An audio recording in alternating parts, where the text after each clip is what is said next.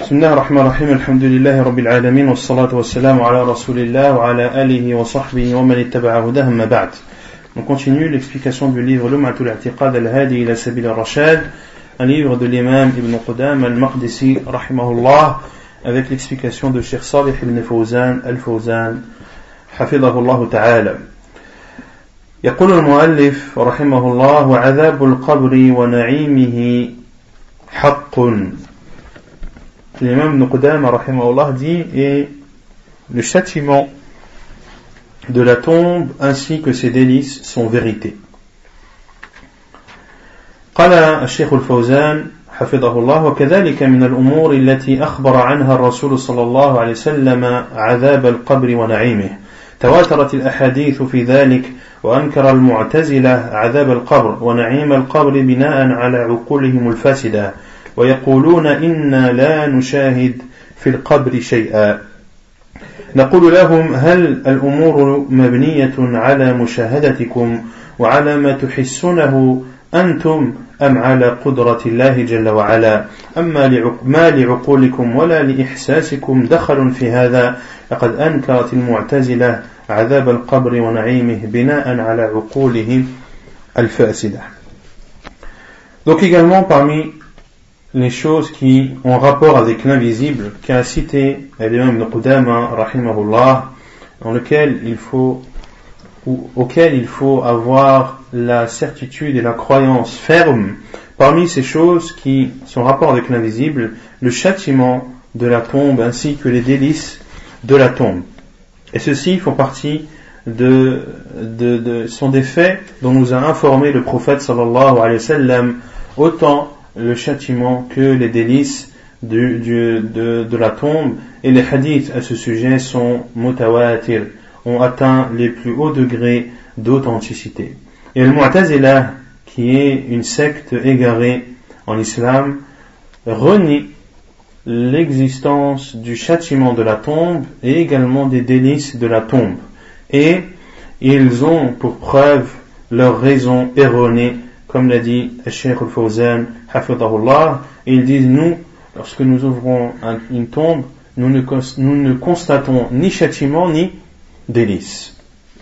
Et Sheikh al-Fawzan dit, nous leur disons, ce genre de fait est-il basé sur ce que l'on constate et ce que l'on ressent devons-nous croire au châtiment de la tombe selon ce que vous constatez vous et ce que vous ressentez ou bien devons-nous croire en ces choses par la volonté d'Allah subhanahu wa ta'ala en considérant qu'Allah subhanahu wa ta'ala est capable de toutes choses? Allah est capable de châtier un mort dans sa tombe euh, et que sa tombe soit, comme l'a dit le professeur sallam, un trou parmi les trous de l'enfer, sans que toi tu ne t'en rendes compte.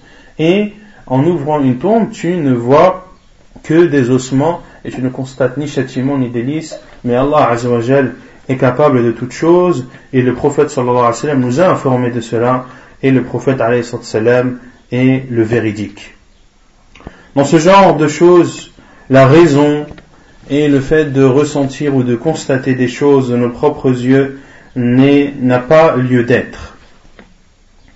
وعذاب القبر ثابت بالكتاب والسنة وإجماع أهل السنة والجماعة قال الله جل وعلا ولنذيقهم ولنذيقنهم من العذاب الأدنى دون العذاب الأكبر قالوا العذاب الأدنى هو عذاب القبر أو هو ما يصيبهم في الدنيا من المحن والمصائب العذاب الأدنى قيل هو عذاب القبر وقيل هو ما يصيبهم في الدنيا من المصائب والنكبات وتسلط المسلمين عليهم بالقتل والسبي وغير ذلك ولا منع من إرادة الأمرين Et le châtiment de la tombe a été rapporté dans le livre d'Allah, dans la sunna du prophète sallallahu alayhi wa sallam, mais également à l'unanimité des gens de la sunna.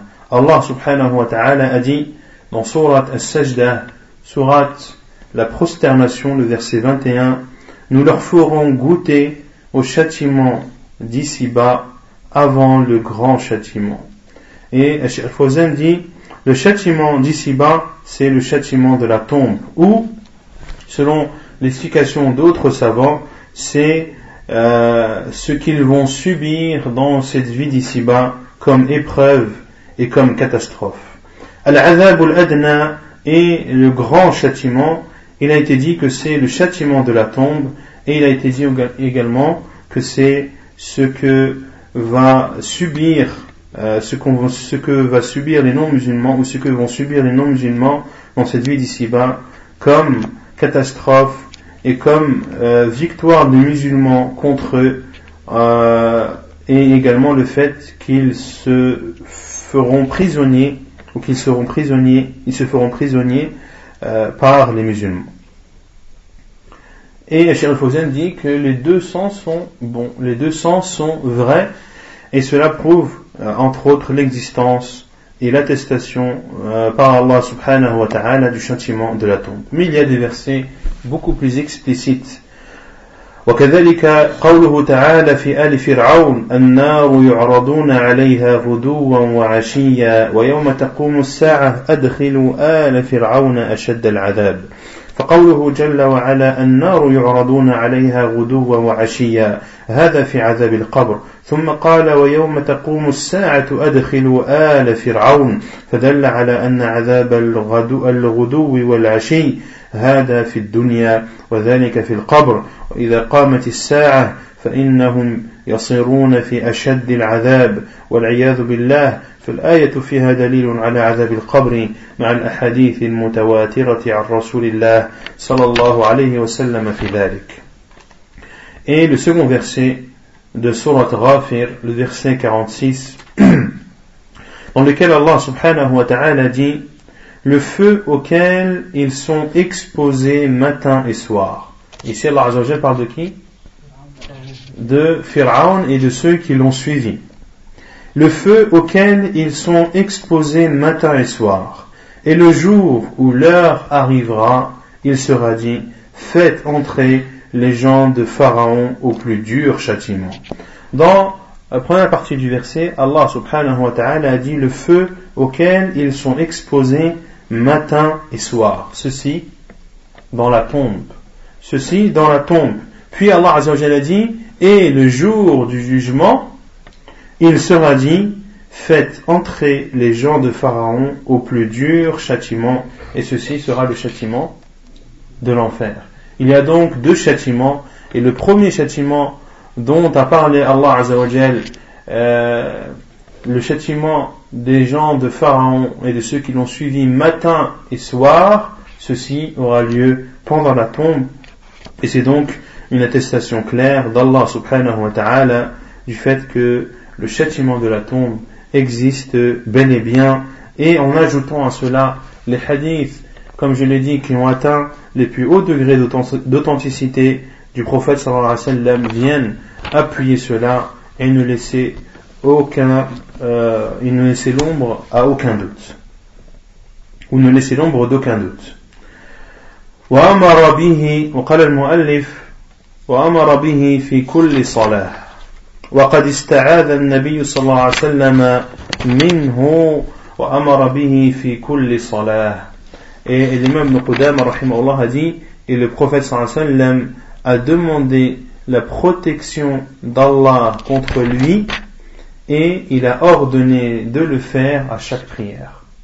Donc le sallam a demandé la protection d'Allah contre le châtiment de la tombe et le professeur ne s'est pas contenté uniquement de demander la protection, mais il a ordonné, et c'est l'avis de Sheikh al-Albani, que c'est une obligation de dire l'invocation euh, après le tashahhud de la protection contre les quatre choses que l'on va citer par la suite.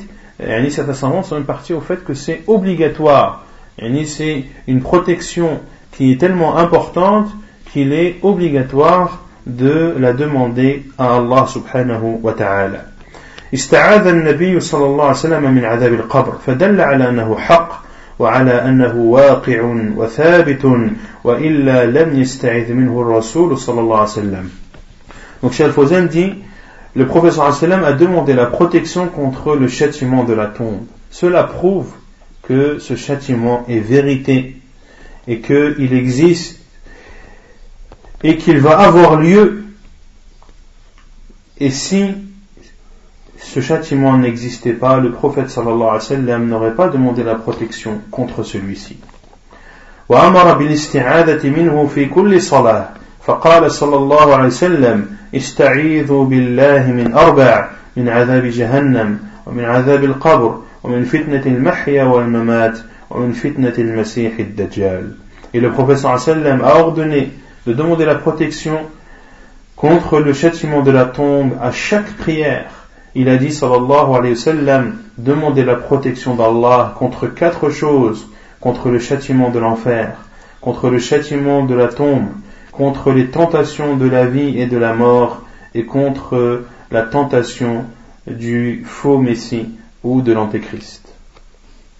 والشاهد أن الرسول صلى الله عليه وسلم أمر بالاستعاذة من عذاب القبر فدل على أنه عذاب واقع وحاصل وأن المؤمن يستعيذ منه وعذاب القبر له أسباب يصيب حتى المؤمنين بسببها فإنهم يعذبون في قبورهم Donc le prophète nous a ordonné de nous de demander la protection d'Allah contre le châtiment de la tombe et le professeur ne, ne, pourrait pas nous demander la protection d'une chose qui n'existe pas. Et il y a des choses qui provoquent le châtiment de la tombe. Il y a des interdictions qui, lorsque même le croyant les commet, il peut être exposé, qu'Allah nous en préserve, au châtiment de la tombe. منها الغيبة والنميمة ومنها عدم الاستنزاه من البول. فقد مر النبي صلى الله عليه وسلم بقبرين فقال إنهما لا يعذبان وما يعذبان في كبير أم ألا إنه لكبير؟ أما أحدهما فكان لا يستبرئ من بوله وأما الآخر فكان يمشي بالنميمة Et ces péchés qui provoquent les châtiments, le châtiment de la tombe sont la médisance et le fait de ne pas se protéger de son urine. Le prophète sallallahu alayhi wa sallam est passé à proximité de deux tombes et il a dit à ses compagnons radiallahu anhum ils sont châtiés. Ces deux tombes où les habitants de ces deux tombes sont châtiés et ils ne sont pas châtiés pour quelque chose de grand et le professeur Sam a dit Ala innahu kabir. Bien au contraire, cela est très grand. Comment comprendre ces paroles du professeur Sallam? Ce, sont deux choses qui euh, ils ne sont pas châtiés pour quelque chose de grand. C'est-à-dire que c'est quelque chose qui, qui est facile à faire et qui euh, qui, qui, qui apparaît banal aux yeux des gens. Et pour les gens, ce n'est pas quelque chose de, de gravissime. Et le professeur a dit Allah innahu kabir. Ce sont des choses qui sont faciles à faire et que les gens négligent, mais les conséquences sont grandes. Les conséquences sont grandes. Et le professeur a dit quant à l'un d'entre eux, il ne se protégeait pas de son urine. C'est-à-dire qu'il urinait sans se soucier de, de, de, l'éclaboussement de son urine, si elle allait tacher ses, vêtements ou non. Euh, il ne prenait pas les précautions nécessaires pour, euh, pour se protéger du retour de son urine. Et j'ouvre une parenthèse sur ce point, c'est le fait qu'il ne faut pas rentrer dans l'exagération sur ce domaine. Et tu dois euh, prendre tes précautions pour te protéger de ton urine, mais ne recherche pas non plus les, gouttes microscopiques. Ne recherche pas non plus les gouttes microscopiques et à chaque fois que tu vas aux toilettes, de changer tes vêtements parce que tu considères qu'il est impossible de se protéger de son urine et que dans ce cas, à chaque fois que tu entres aux toilettes, tu es obligé de changer tes vêtements euh, et, cela va causer des gênes à toi, aux membres de ta famille qui vont devoir faire 4 ou 5 euh, machines à laver par jour. Tu vas rendre la vie difficile à tout le monde et euh, cela peut même amener à ce que cela soit trop dur pour toi et que tu t'arrêtes de faire les ablutions et donc de faire la prière. Donc, prends les précautions qui, euh, sont demandées et fais ton possible pour éviter euh, que tes vêtements soient tachés d'urine, mais ne sois pas non plus un psychopathe dans ce domaine. Et dans d'autres hadiths, le professeur m'a dit La min Dans d'autres hadiths, le professeur m'a dit Il ne se cache pas lorsqu'il urine, c'est-à-dire qu'il urine devant tout le monde. C'est-à-dire qu'il urine devant tout le monde. Et ceci n'est pas un comportement que doit avoir les musulmans. Lorsque tu fais tes besoins, tu dois te cacher des, yeux des gens et tu dois te mettre à l'abri des regards. Et quant à l'autre, et quant à l'autre, il euh, parcourait les gens avec la médisance. Et ici, al-namima, c'est le fait de euh, colporter des informations à, à des personnes dans le but de, de semer la zizanie, la discorde entre eux, et même si ce que cette personne colporte comme information est est vrai. Même si les informations qu'elle colporte sont vraies, cela est considéré comme de la médisance, car le but est de, euh, est de créer de la divergence, de la zizanie, de la discorde entre tes frères. Et certains disent, de toute façon, moi j'ai pas fait de mal, j'ai dit que la vérité. Il avait dit ça sur l'autre, et l'autre avait dit ça sur, sur l'autre. J'ai pas menti. Et la preuve, j'ai enregistré. Je vais écouter, écoute. Écoute, je veux pas savoir, moi. Que ce soit vrai ou que ce soit faux, si c'est vrai, c'est de l'anonymat, et si c'est faux, c'est encore pire. Donc le, débat n'est pas est-ce que tu es, les informations que tu as colportées sont, sont-elles vraies ou non, même en partant du principe que c'est la vérité même, tu as commis un grand péché et c'est l'un des péchés qui euh, cause ou qui, ou qui provoque le châtiment de la tombe. فدل على أن عذاب القبر يحصل للمؤمن بسبب ذنوب ارتكبها في الدنيا وكذلك قوله صلى الله عليه وسلم إن الميت لا يعذب في قبره بما نيح عليه. فالنياحة على الميت تسبب تعذيبه وهي سبب من أسباب تعذيبه في القبر في قبره.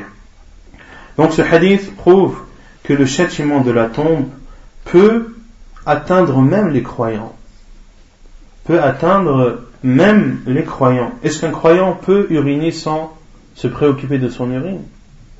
Oui. Donc, il peut aussi potentiellement subir le châtiment de la tombe. Et également, la parole du prophète sallallahu alayhi wa sallam, le mort est châtié dans sa tombe à cause des lamentations qui sont faites sur lui.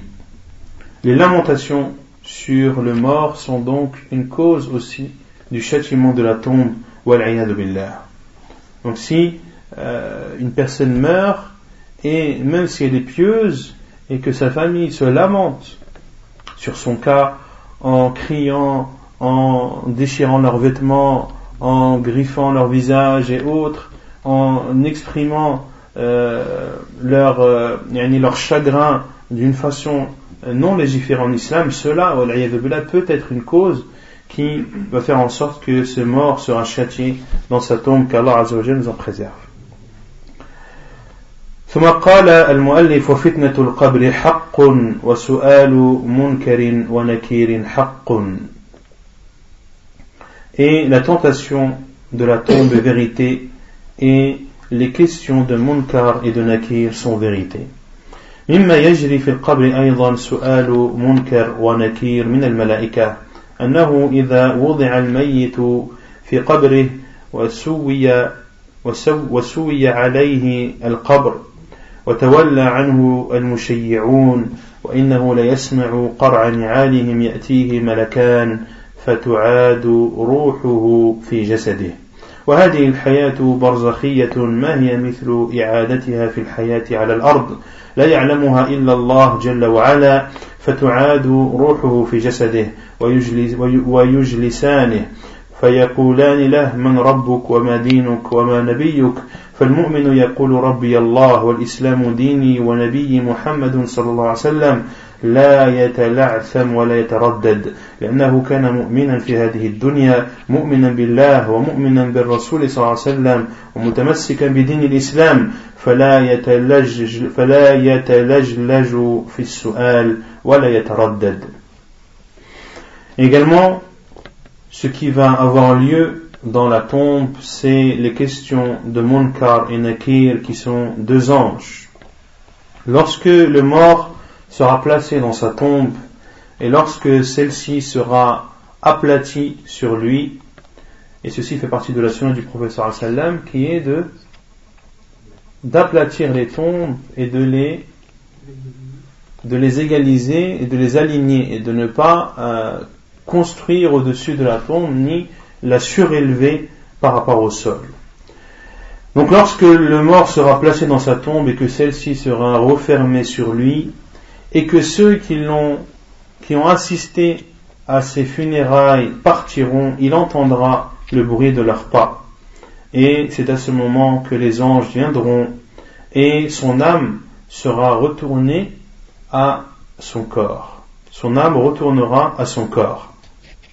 Et ceci est la vie appelée al-barzakh, qui est une vie intermédiaire entre la vie d'ici-bas et la vie de l'au-delà.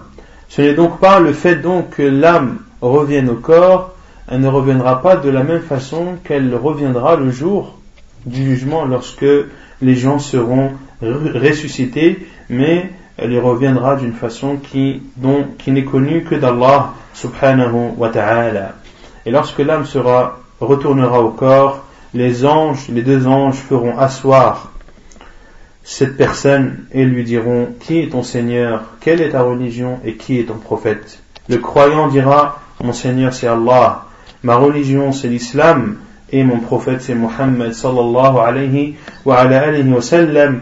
Il dira cela sans hésitation et sans gêne car il était croyant effectivement dans cette vie d'ici-bas. Il croyait en Allah, le Seigneur de l'univers.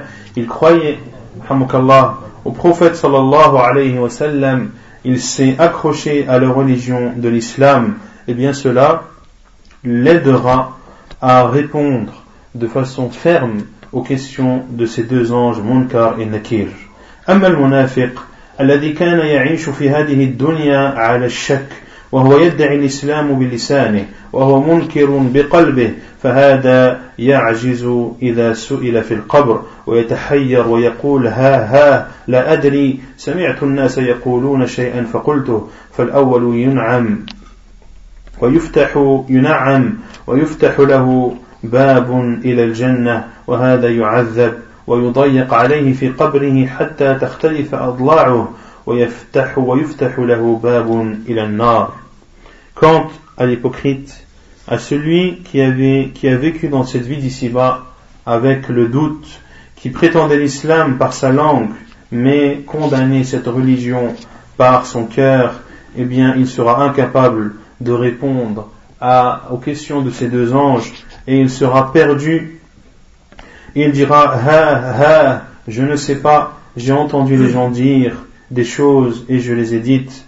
Le premier donc, le croyant, sera comblé de bienfaits et il lui sera ouvert une porte vers le paradis. Quant au second, il sera châtié et la tombe se rétrécira, euh, se rétrécira jusqu'à ce que ses côtes se, s'entrelaceront et il lui sera ouvert une porte vers l'enfer. يثبت الله الذين آمنوا بالقول الثابت في الحياة الدنيا وفي الآخرة ويضل الله الظالمين ويفعل الله ما يشاء Donc Cheikh Fawzan dit nous demandons à Allah Azzawajal qu'il nous raffermisse dans ces moments pour cela qu'Allah Azzawajal a dit qu'Allah raffermira ceux qui ont cru par une parole ferme dans cette vie d'ici-bas et dans l'au-delà et, Allah Azzawajal égarera les injustes et Allah fait ce qu'il veut. Donc Allah Azzawajal raffermira ceux qui ont cru dans cette vie d'ici-bas afin qu'ils meurent musulmans, mais aussi dans l'au-delà, il les raffermira leurs paroles et ceci notamment lors de la réponse ou lors des questions des anges Munkar et Nakir.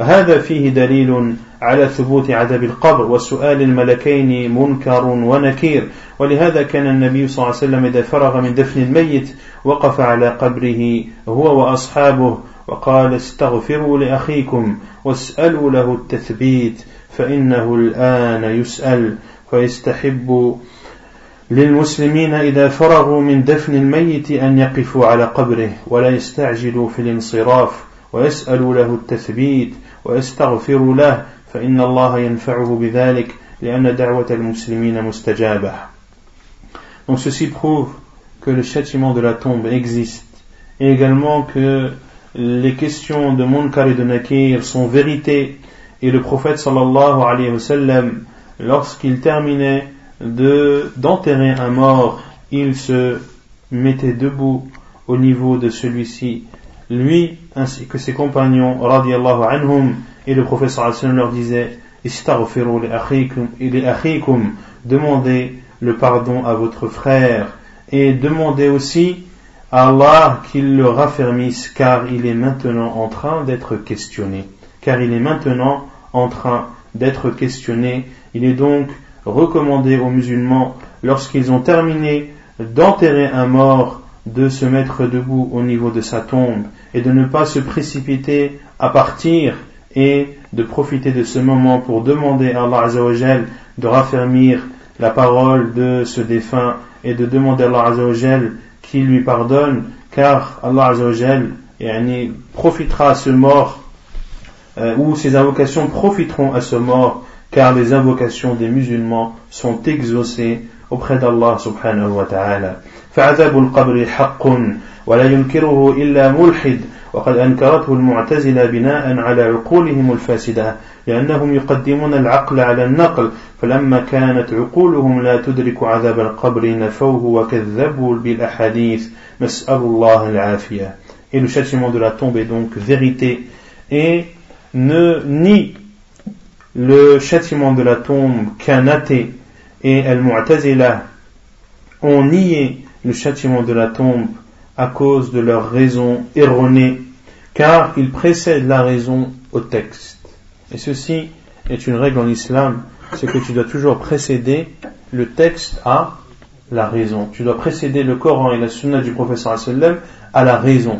C'est-à-dire que même, ici il y a des choses rapportées dans le Coran et dans la Sunna du professeur qui ne veulent pas rentrer dans ta petite cervelle et que tu n'arrives pas à comprendre, tu ne dois pas rejeter ces choses parce que tu ne les as pas compris et parce que cela n'est pas raisonnable pour toi et cela n'est pas rationnel.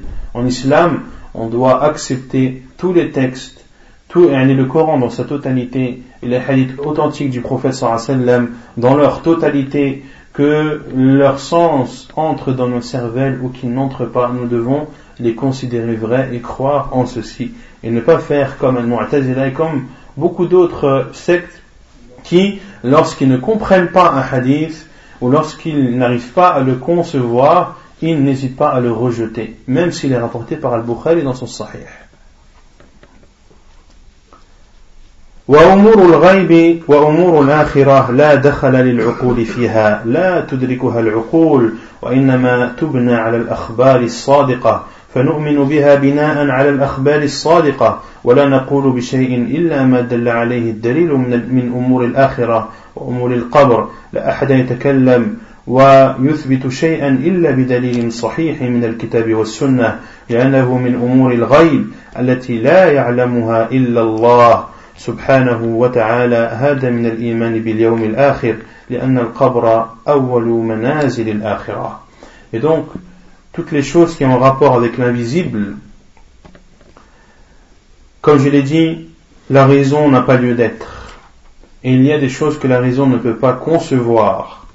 Et il faut prendre en compte, prendre en compte les textes religieux, la sunna du professeur ainsi que le livre d'Allah subhanahu wa ta'ala. Et on ne doit pas dire des choses provenant de nous, mais toujours dire des choses qui sont issus du Coran et de la Sunna du prophète sallallahu alayhi wa, alayhi wa sallam, car les choses euh, de l'invisible ne sont connues que d'Allah subhanahu wa ta'ala, comme on l'a vu à plusieurs reprises. قل لا يعلم من في السماوات والأرض الغيب إلا Allah dit ne connaît les choses invisibles dans cette vie d'ici-bas et dans l'au-delà que Allah. C'est une règle donc extrêmement importante de toujours faire précéder les textes le Coran et la Sunna du professeur Hassan à la raison. Et si tu ne fais pas cela, eh bien un jour ou l'autre, tu seras égaré, soit partiellement, soit totalement. Et certains même n'hésitent pas, comme je l'ai dit, à réfuter des hadiths. Par exemple, le hadith où le professeur Hassan a dit Al-Jannah. Que le Nil et le prennent leur source du paradis. C'est un hadith authentique du prophète sallallahu alayhi wa sallam. Qui arrive à concevoir ce hadith Et comment est-ce que le Nil et l'Euphrate, qui sont des fleuves que l'on constate, que l'on voit, que l'on peut aller voir, comment est-ce que l'on peut comprendre qu'ils ils émanent ou que leur source provient du paradis? mais le professeur Hassan nous en a informé et le hadith est authentique, donc nous devons croire en cela, même si cela ne rentre pas dans nos cervelles. ونكتفي بهذا القدر وسبحانك اللهم وبحمدك أشهد أن لا إله إلا أنت أستغفرك وأتوب إليك